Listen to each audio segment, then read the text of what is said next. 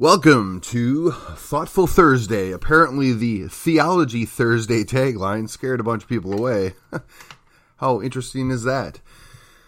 Well, uh, apparently, the recording that I made in my mind did not translate well on to the digital format. So I'm having to redo this.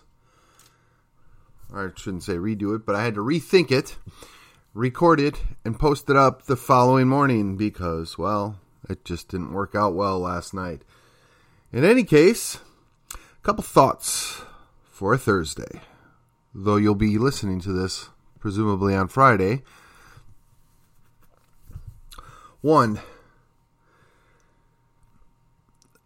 do you ever feel discouraged? Do you ever wonder, can we make a difference?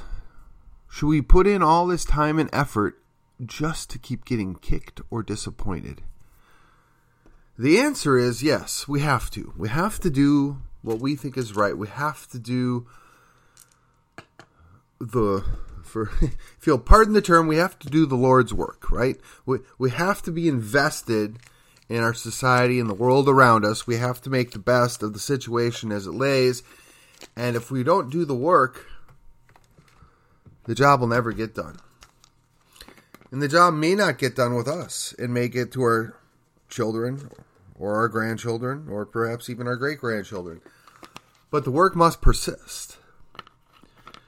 And that's kind of related to the whole concept of the theology, right?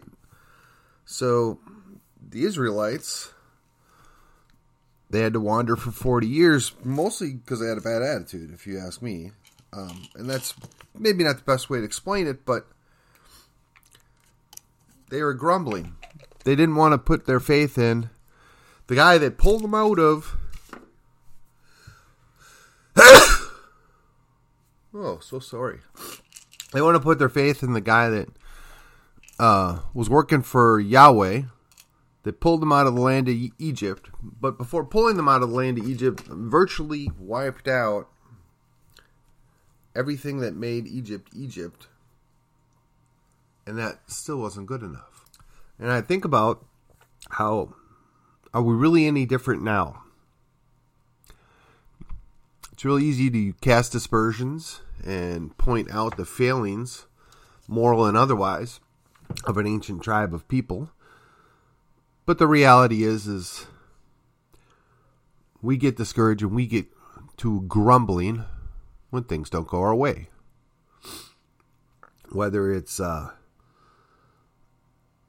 just straight up losses that we thought we were going to win, whether it's losing when in a battle that was cheated in, 2020 may come to mind, or whether it's just we did all this work to send these people to do a thing for us and they just didn't get it done.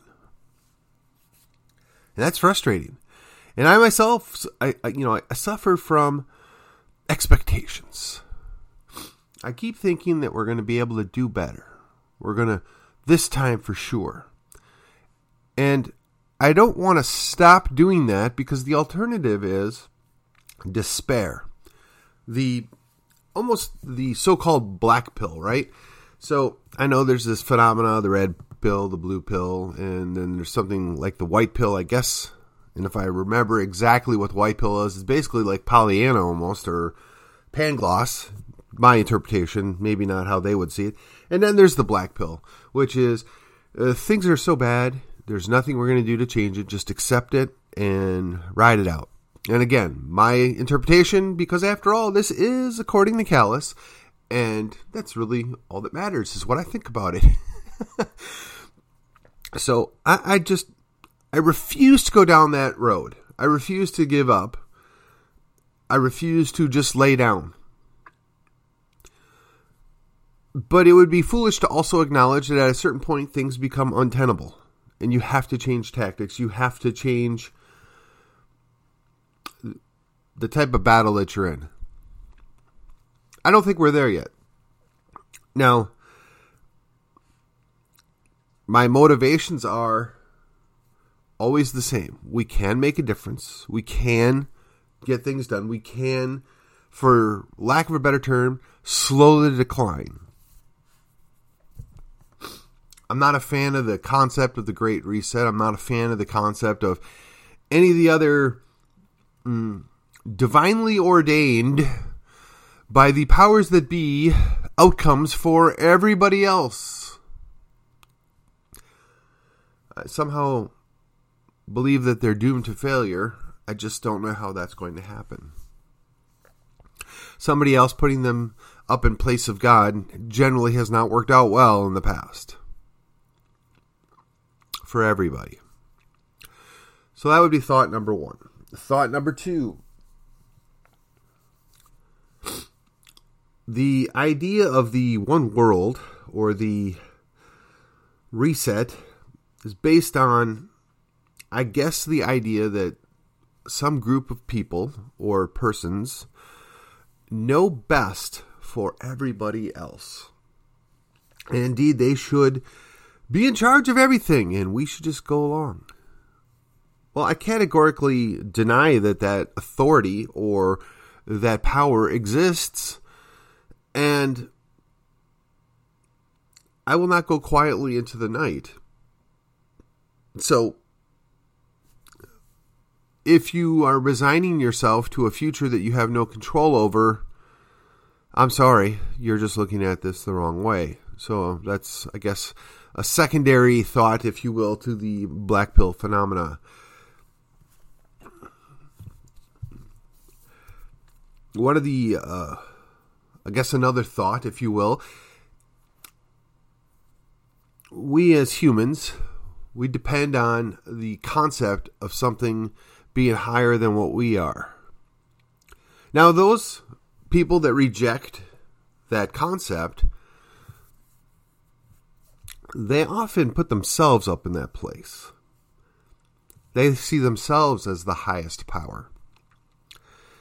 And I kind of understand that. I kind of, um, I, I know where they're coming from, I guess would be the way to phrase it. Um, I'm almost sympathetic to it. They run off the idea, many of them, that, you know, if we're not violating this core principle, which usually can be summed up as don't hurt people, don't take their stuff, that they're doing right. And when that clashes with the idea of postmodernism, that is, that I, anything I think is right must be right, anything that you think is right must be right, that becomes very challenging to hold the position. Don't hurt people, don't take their stuff, because there are people redefining what is a person. There are people redefining what is their stuff and whether or not people can actually have stuff. And you leave yourself open to reinterpretation of simple facts. And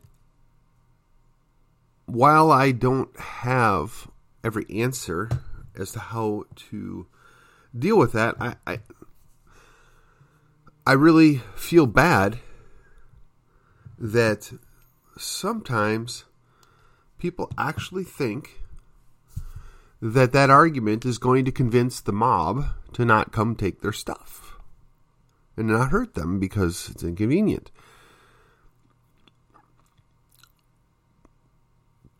It holds sway with me because I understand that worldview, I understand that mindset, and in some ways I'm extremely sympathetic to it.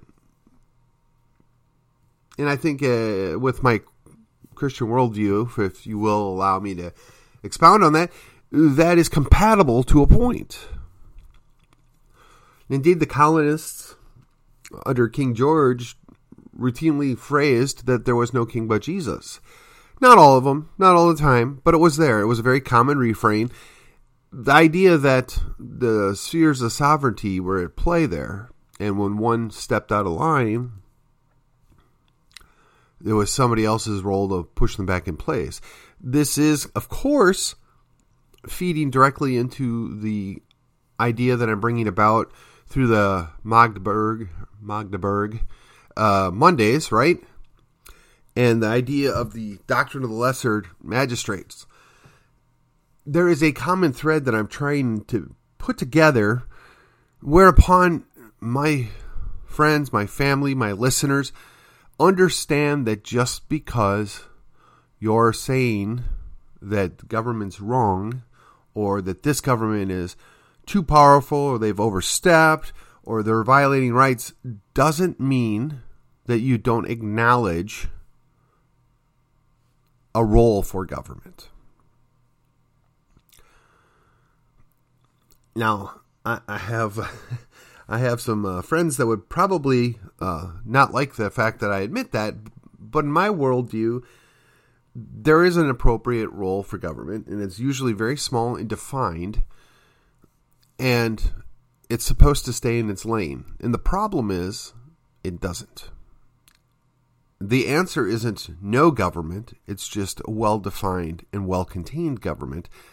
And that is where we drop the ball, in my humble opinion. In the United States, we had the federalistic uh, system, right? Federalism, different layers, different checks and balances. We taught about that for a long time, even in the government schools. I remember when I was in grade school, there was actual um, class time devoted to explaining how this is supposed to work. And the different roles, the different levels, and the different uh, branches, and how they check each other.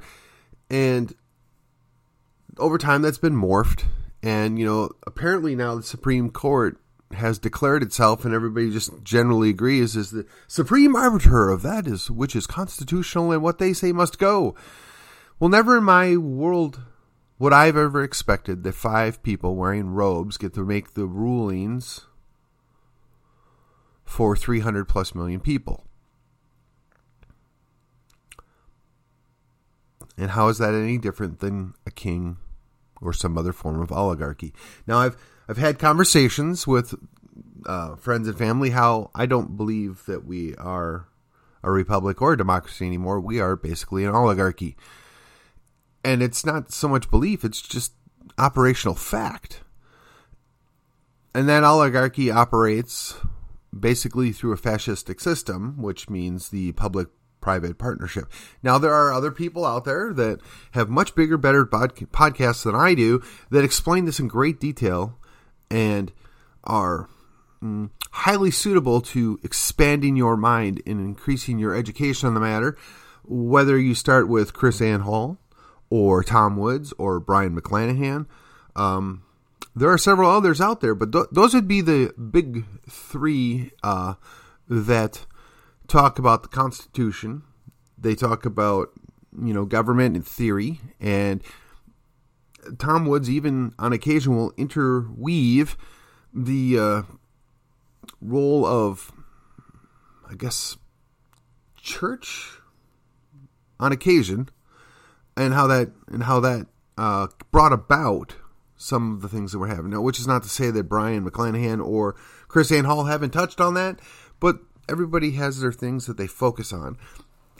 And I would encourage you, even to the detriment of my own little podcast here, if you want to get an education on what's what and how this is supposed to be working and some ideas how we can fix it, either one of those three shows are awesome and would be very, very helpful. So back to my show. um, I guess a final thought, if you will, trying to keep it short. Uh, the final thought would be as we go forward, we must maintain the idea of being a happy warrior. Now, I've I have uh, heard that some of our people, some of my people, uh, act out of anger, or they come across like they're angry all the time, and that's very detrimental because most change is brought about by a committed minority, but they basically have to sway over a majority, or at least a functional majority. And if you're too busy scaring them away or upsetting them, it becomes even more challenging. There's a natural pushback, and we allow ourselves to be characterized and defined by, and I'm going to put scare quotes up, the enemy a progressive is much better at crafting a narrative. A leftist is much better at manipulating people than we ever could be.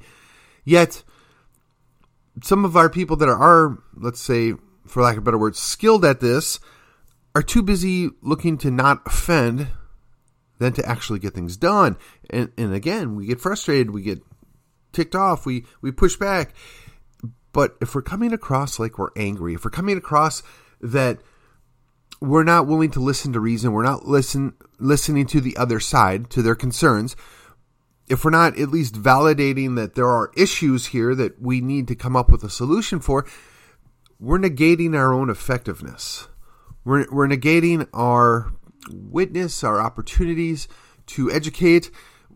Um, it's very disappointing that we allow ourselves to be put in that box. So there is a time and a place for righteous anger.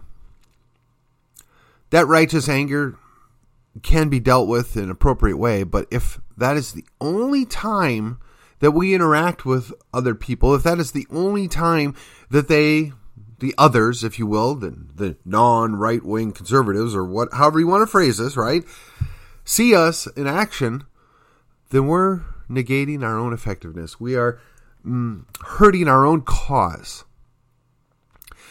The great Dr. Ron Paul is known for being the happy warrior, known for always having a good attitude, always speaking the truth to all the crowds the same way and keeping his message on. And I would suggest to you that we should be taking a page out of his book, if you will. We should be able to voice our dislike or distrust or disgust even with a government policy or a behavior or an action, but we have to temper that with the idea that we know there's an issue here. We know that you have a concern here, and we even maybe agree that it's valid, right? But we have a better solution. We need to be the solution orientated group of people that show up saying, well, actually, what you're trying won't work. It's been tried, it's been done, and it made matters worse. History is on our side. We just run from it, which is why I again encourage you listen to the three uh, previously mentioned podcasts, read some of their books, know what's going on, stay involved. Don't take no for an answer. Remember, these guys and ladies that we elect work for us. They sometimes forget and think the person that gives them the biggest check is calling the shots. They sometimes forget and think that the lobbyist that last visited them is the one that's calling the shots. But at the next election cycle, they're going to be coming to see us. They're going to be looking for our support, for our endorsement, for our time, for our effort, and for our money. And this is the opportunity to remind them. So, the thought is hold their feet to the fire. This is the opportunity where you find somebody that's willing to invest four or five months out of their life. And if they have to make a Don Quixote run at a seat, if they have to basically trail somebody that's campaigning to call them on the carpet, if you will, then that's what we need to do. We, we need to make sure that those folks haven't forgotten. They're supposed to be on our team. They're supposed to be pulling their weight, if you will, pulling the cart for us, if you will. And the thought is you have to make them do it. It's the trust but confirm, right? It's the follow up. You ask somebody to do something and then you make sure that they did it.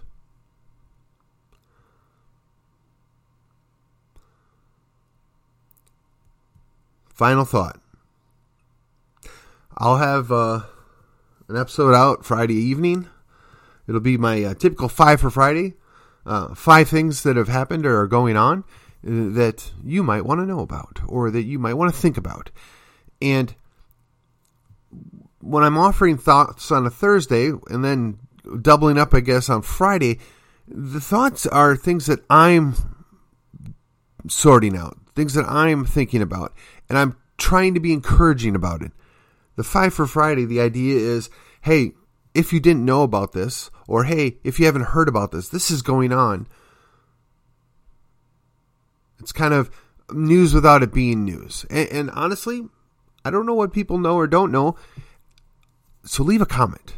Tell me, oh, we already know about this. Or, hey, no, Stephen, you got this wrong. And share the show and like it, please. This, we cannot make change. We cannot improve where we're at if we're not willing to listen and interact. And with that, my friends, I will see you on the other side. This is According to Callus, and I'm out.